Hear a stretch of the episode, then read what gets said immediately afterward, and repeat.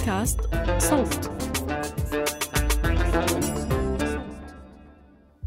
من غير وداع، من غير كلام، مات الجنيه وألف رحمة ونور عليه، ننعيه إليكم بينما نتمنى للسيد دولار طول البقاء والانتشار في جميع بوتيكات البلد. الشاعر المصري جمال بخيت اللي كتب قصيدته مات الجنيه قبل أكثر من عشر سنوات للسخرية من ضعف قيمته الشرائية في مقابل الدولار، كان بيعبر بوقتها عن مرحلة وهن يمر فيها سعر الصرف، ويمكن ما توقع إنه قصيدته رح تصلح لمراحل ومحطات متجددة ومتكررة من تراجع عملة بلاده المحلية، وإنه الرثاء ممكن يمتد رغم تبدل الحكومات والأنظمة.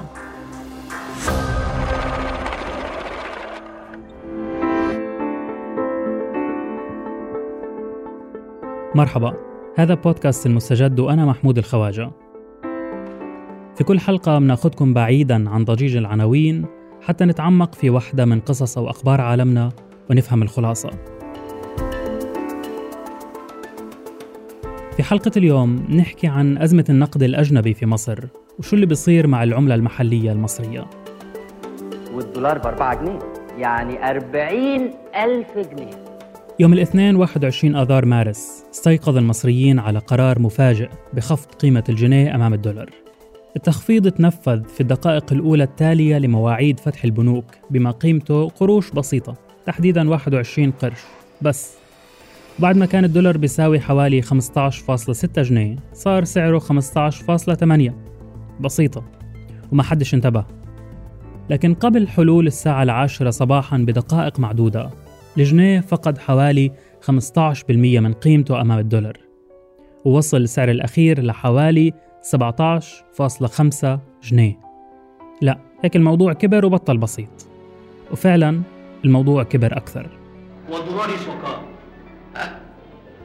وصلت للدولار مين اللي دولت؟ اللي ساكن في الخامس. آه والله ده احنا اتنطقنا قوي. الدولار دلوقتي يجيب فوق مئة وتسعين يا بوي.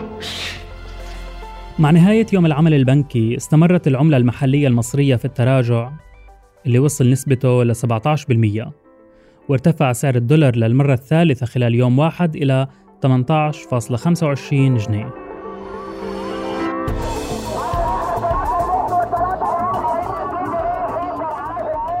حالة من الارتباك تكاد تصل للشلل سيطرت على الأسواق، وأعلن بعض وكلاء السلع المستوردة زي السيارات والأجهزة الكهربائية وقف البيع وتجميد الحجوزات في انتظار معرفة سقف الانخفاض اللي أقره البنك المركزي لقيمة العملة المحلية. طبعاً القرارات دي كان لها هدفين رئيسيين. احنا القرارات دي كان هدفها ان احنا نحافظ على المقدرات المالية لمصر ونحافظ على سيولة النقد الأجنبي. قرار خفض قيمة الجنيه جاء مصحوب بقرار ثاني من البنك المركزي، وهو رفع سعر الفائدة على الإيداع والإقراض بقيمة واحد بالمئة. هذا القرار تم في اجتماع استثنائي للجنة السياسات النقدية في نفس اليوم. بالإضافة إلى ما سبق، طرح البنك المركزي شهادات ادخار لمدة سنة واحدة بفائدة ثمانية عشر بالمئة يمكن صرفها شهرياً. طبعاً المركزي رفع الفائدة وطرح الشهادات في نفس اللحظة اللي قرر يخفض فيها قيمة الجنيه عشان يشجع الناس على الاحتفاظ بالجنيه، طبعاً بعد ما قيمته قلت بقرار منه، وبرضه عشان يمنع الناس من الدولرة، يعني تحويل المدخرات أو أي سيولة لدولارات والاحتفاظ بها كمخزن للقيمة. القرارات المفاجئة بخفض قيمة الجنيه اللي كمل مسيرة التراجع في اليومين التاليين ليرتفع سعر الدولار إلى ثمانية عشر جنيه فاصلة اثنين وثلاثين، مش بس أربكت الأسواق، لا وكمان المستهلكين، وخلقت تساؤلات عند الشارع المصري حوالين شو اللي عم بيصير وليش حصل في هذا التوقيت؟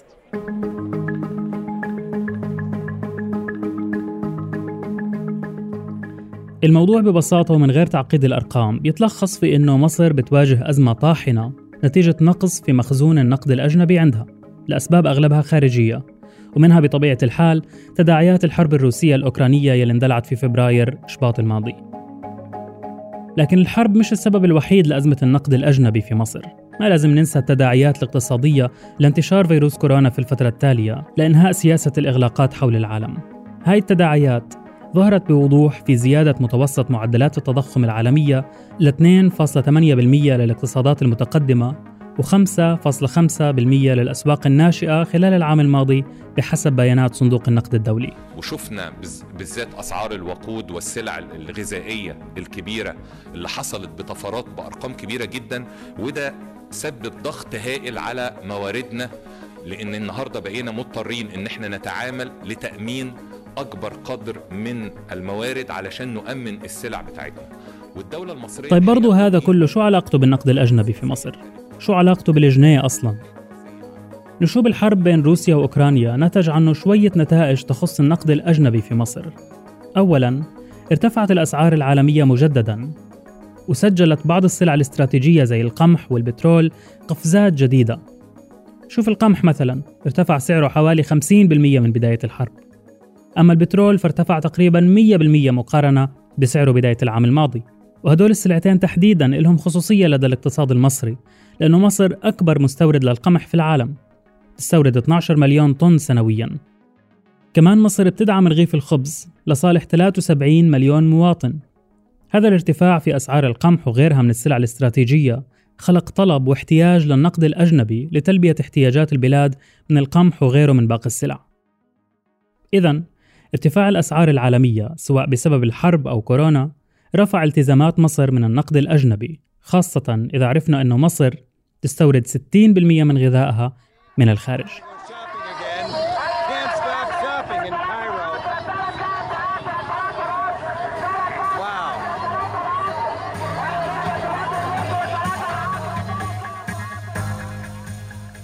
ثانياً، الحرب خلقت حالة هلع عند المستثمرين الأجانب وعدم ثقة في أدوات الدين الحكومي زي الصكوك وحسابات التوفير وسندات الدين، ودفعتهم لسحب استثماراتهم من مصر وأغلب الأسواق الناشئة فيها. ووصلت قيمة المسحوب لأكثر من خمسة عشر مليار دولار من أدوات الدين الحكومية منذ بدء الحرب، الأمر اللي زود الطين بلة لأنه خلق طلب أكثر على العملة الأجنبية، في حين معدل دخول الموارد الدولارية من مصادرها المختلفة إلى مصر انخفض. مثلاً الاستثمار الأجنبي المباشر انخفض حوالي ثلاثين بالمئة السنة المالية الماضية. أزمة نقص النقد الأجنبي كشفتها البيانات الرسمية اللي نبهتنا إلى أنه صافي الأصول الأجنبية لدى البنوك المصرية سجلت رقم سالب نهاية نوفمبر تشرين الثاني الماضي. وطبعاً يمثل صافي الأصول الأجنبية حجم ما تملك البنوك من أصول بالعملة الأجنبية، ودائع أو رقمالية وإلى آخره، مخصوم منه التزاماتها بالعملة الأجنبية.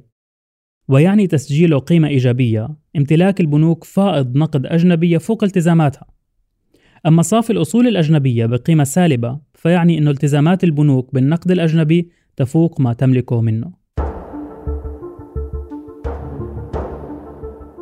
بحسب بيانات البنك المركزي كان صافي الأصول الأجنبية لدى البنوك في فبراير شباط الماضي ستة مليار وثمانمئة مليون دولار قبل ما بدأ بالتراجع في مارس آذار، ليحقق قيمة سالبة مع بداية العام المالي الجاري من يوليو تموز ألفين وواحد وعشرين وصولاً إلى نوفمبر الماضي، اللي بلغ صافي الأصول الأجنبية فيه سالب سبعة مليار ومئة مليون دولار. انطلاقاً مما سبق، ارتأى صناع السياسات النقدية في مصر إنه لابد من خلق حلول لمعالجة المشهد، وهون كان القرار بخفض قيمة العملة المحلية في سبيل استعادة المستثمرين الأجانب إلى أدوات الدين الحكومية، لأنه خفض قيمة الجنيه بيخلي أدوات الدين المقومة بالعملة المحلية رخيصة، وهذا بيمثل عنصر جذب للمستثمرين. كمان خفض قيمة الجنيه بيخلق ميزة تنافسية للصادرات المصرية بالخارج، واللي تعتبر مورد دولاري مهم للاقتصاد. ومش لازم ننسى أنه زيادة قيمة الدولار مقابل الجنيه رح يدفع حائزي الدولار للاستغناء عنه للاستفادة من فارق العملة. وأخيراً، تخفيض قيمة الجنيه كان واحد من مطالب صندوق النقد الدولي لمصر في إطار تفاهمات ممتدة بين الحكومة والصندوق للحصول على تمويلات طارئة وغير طارئة. وفعلاً بعد يومين اثنين من خفض قيمة الجنيه تقدمت مصر بطلب تمويل لصندوق النقد يوم ثلاثة وعشرين مارس آذار. بالرغم من أنه خفض قيمة الجنيه كان خطوة متوقعة من قبل المحللين وبعض بنوك الاستثمار زي بنك الاستثمار جي بي مورغان على سبيل المثال، إلا أنه عمل صدمة لدى الشارع المصري. بس ليش؟ لأنه هاي الخطوة معناها زيادات جديدة في الأسعار قادمة في الطريق، وانخفاض القدرة الشرائية للجنيه في وطن يعاني حوالي تسعة وعشرين بالمئة من أهله من الفقر، اللي بتشير التوقعات لإمكانية زيادته بعد موجات التضخم العنيفة وانخفاض القدرة الشرائية للعملة المحلية. المخاوف من سقوط مواطنين جدد داخل دائرة الفقر دفع الحكومة المصرية لاتخاذ بعض الإجراءات الوقائية بتكلفة مئة وثلاثين مليار جنيه لمواجهة تداعيات الخفض في قيمة العملة المحلية والتضخم المستورد، زي مثلا إنها رفعت حد الإعفاء الضريبي إلى ثلاثين ألف جنيه بدلا من أربعة وعشرين ألف سنويا، وكمان بكرت صرف الزيادات السنوية من الأجور والعلاوات لشهر أبريل نيسان بدل من يوليو تموز مع بداية السنة المالية الجديدة. كمان رجعت الحكومة العمل بنظام الدولار الجمركي عشان تساعد ولو شوي في استقرار أسعار السلع المستوردة، وتثبيت الدولار الجمركي يعني تحديد قيمة ثابتة لسعر المواد المستوردة حتى ما تتأثر بتغير قيمة العملة، وكمان بيحمي الصناعة المحلية من التأثر بتقلبات قيمة العملة.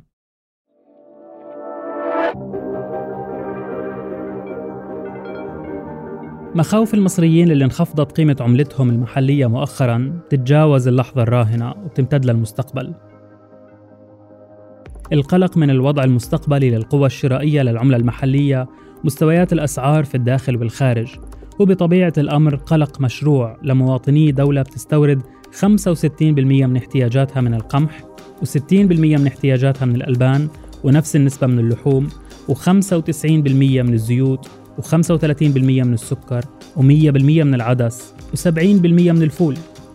هذا بالنسبة للغذاء فقط، ناهيك عن المواد الوسيطة وخامات الإنتاج المختلفة، وهو اللي بيخلي دايماً جيوب المصريين عرضة لصدمات سعرية مع كل حركة في الدولار لأعلى.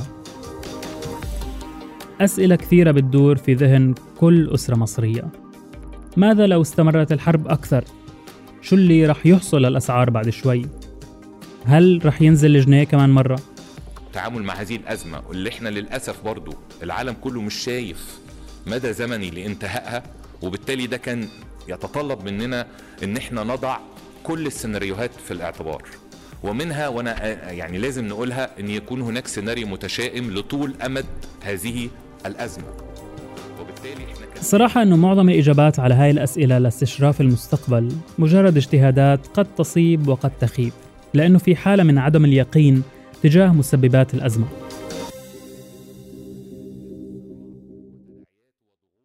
بعض بنوك الاستثمار المحلية زي بنك الاستثمار بيلتون على سبيل المثال بيتوقع أنه الجنيه رح يحافظ على سعر صرف مستقر نسبياً طوال العام ونصف القادمين دون أي انخفاضات قوية جديدة، وبيشوف كمان أنه سعر الدولار الجمركي رح يساهم نسبياً في عدم تسجيل الأسعار لقفزات عنيفة خلال الفترة القادمة. توقعات بيلتون أقرب إلى سيناريو متفائل للمستقبل. أمام هذا السيناريو يوجد آخر أقل تفاؤلاً، وهو يلي بيتبنى نظرية متشائمة تجاه الحرب الروسية الأوكرانية اللي بتتسم بدرجة عالية من الضبابية، الأمر يلي بينعكس على الوضع الاقتصادي مستقبلاً بنفس صبغة عدم اليقين اللي بتسود العالم حالياً.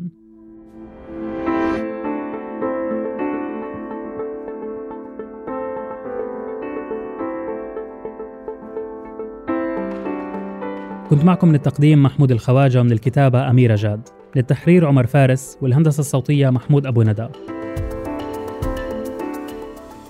اشتركوا بقناة المستجد وين ما كنتوا عم تسمعوا هاي الحلقة لتوصلكم تنبيهات بالحلقات الجديدة.